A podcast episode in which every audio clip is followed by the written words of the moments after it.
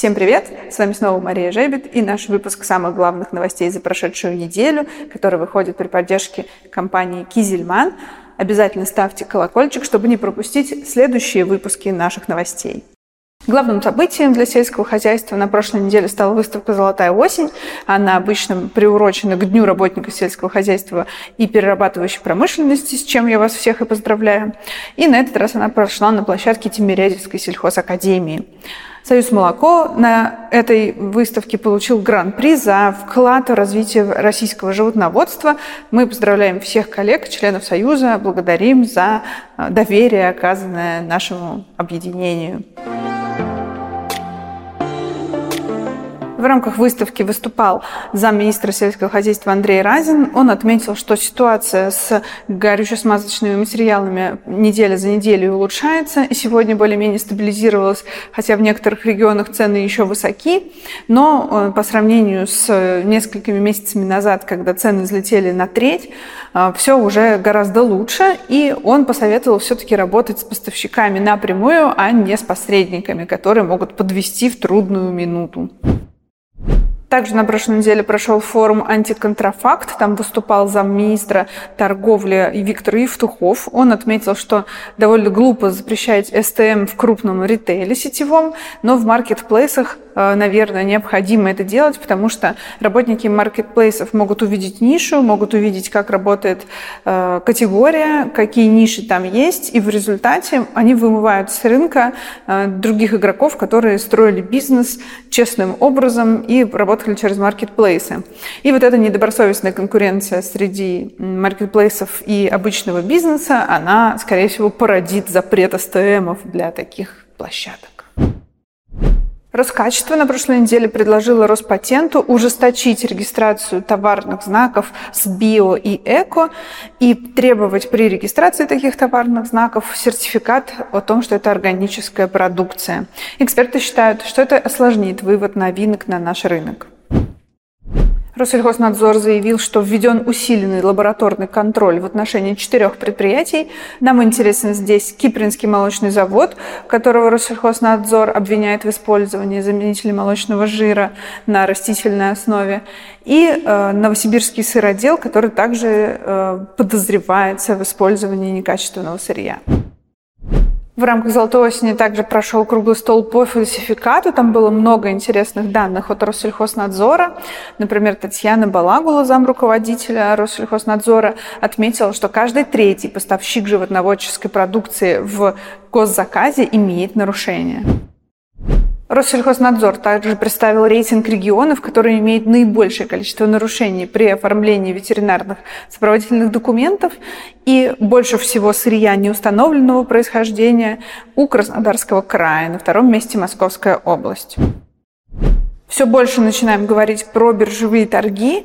Э, Союз молоко принял участие в обсуждении на площадке ФАС активизации торгов широтами, а компания Канива, как вы уже знаете, объявила о том, что она собирается э, работать через биржу э, в торговле сырым молоком. И уже 16 числа стартуют торги молоком Эконивы на национальной товарной бирже.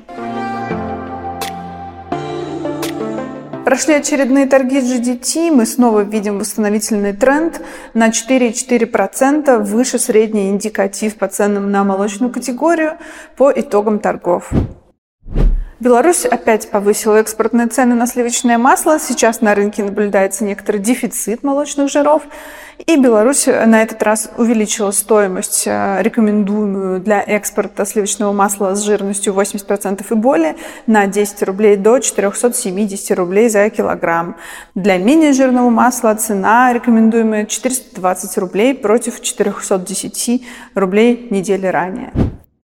Средняя продуктивность коров в России в январе-августе продолжила рост, на 5,4% увеличилась, но уровень все еще довольно низкий, 5788 килограмм на голову приходится в среднем. Понятно, что в сельхозорганизациях она выше, но для рейтинга эффективности коллегам еще очень далеко, потому что там мы отметку пробили в 15 э, тонн. И э, мы, кстати, выложили фотогалерею с нашего последнего рейтинга эффективности. Посмотрите, как это было очень душевно и интересно.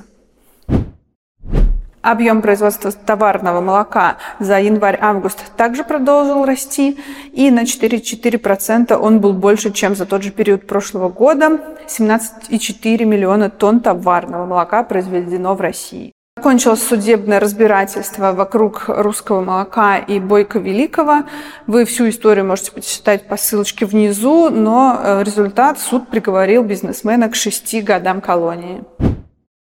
Разборки вокруг Юговского молочного комбината продолжаются. Кассационная жалоба была подана со стороны завода по вопросу до начисления налогов. Напомню, этот спор касается разной ставки для молокосодержащих продуктов и молочных продуктов. НДС. И если вы производили такие продукты, обязательно обратите внимание на свою налоговую документацию и подумайте, не коснется ли эта проблема вас, потому что налоговые органы э, сейчас активно занимаются этим вопросом. Губернатор Новосибирской области Андрей Травников заявил, что Эконива возобновила работы по строительству сырного завода в области. Это очень хорошая новость, потому что в регионе не хватает перерабатывающих мощностей, и все производители очень обрадуются, если все-таки этот актив будет сдан. Завод плавленных сыров «Карат», один из лидеров на рынке плавленных творожных сыров, сменил собственника, и миллиардер Клячин продал другому миллиардеру Александру Вознесенскому этот актив. Мы надеемся, что для завода это ничем не обернется. Наталья Зубарева, глава КФХ Зубарева, заявила о том, что планирует расширить стадо до 15 тысяч голов. Она, кстати, входит в рейтинг эффективности хозяйств наш. И она сказала, что планирует увеличить э, количество роботизированных мест для доения до 144. И это будет самая большая роботизированная ферма, по ее мнению. В Карелии совхоз Видлозерский построит новую ферму за 2 миллиарда рублей. В 2025 году планируется запуск. Воронежская агроэко строит в области за 5 миллиардов рублей ферму. Вообще это свиноводы, но вот обратили внимание на наш сектор. Видимо, в свиноводстве потенциал исчерпан. На этом все. Спасибо, что вы были с нами. Читайте наши тексты в разделе «Лонгриды» с мероприятия «Кубань-молоко», которое прошло в Сочи. Например, интервью ЕЭКО про все технические регламенты, которые сейчас претерпевают изменения, что там изменится, когда вступят в силу и какие будут переходные периоды для бизнеса. Есть большой текст про новые экологические требования по всем сегментам от э, парниковых газов до навоза. Кроме того, мы сделали большой обзорный текст, о чем вообще говорили на этом мероприятии. В разделе лонгриды простыми словами мы рассказываем про то, что такое агрегация и какой новый этап маркировки ждет всех переработчиков. И новый текст в разделе «Молочная чувашия» про молочные бренды региона, которые известны за пределами субъекта. На этом все. Спасибо, что вы были с нами. Подписывайтесь на наш канал в Телеграме и не забывайте читать сайт Milk News.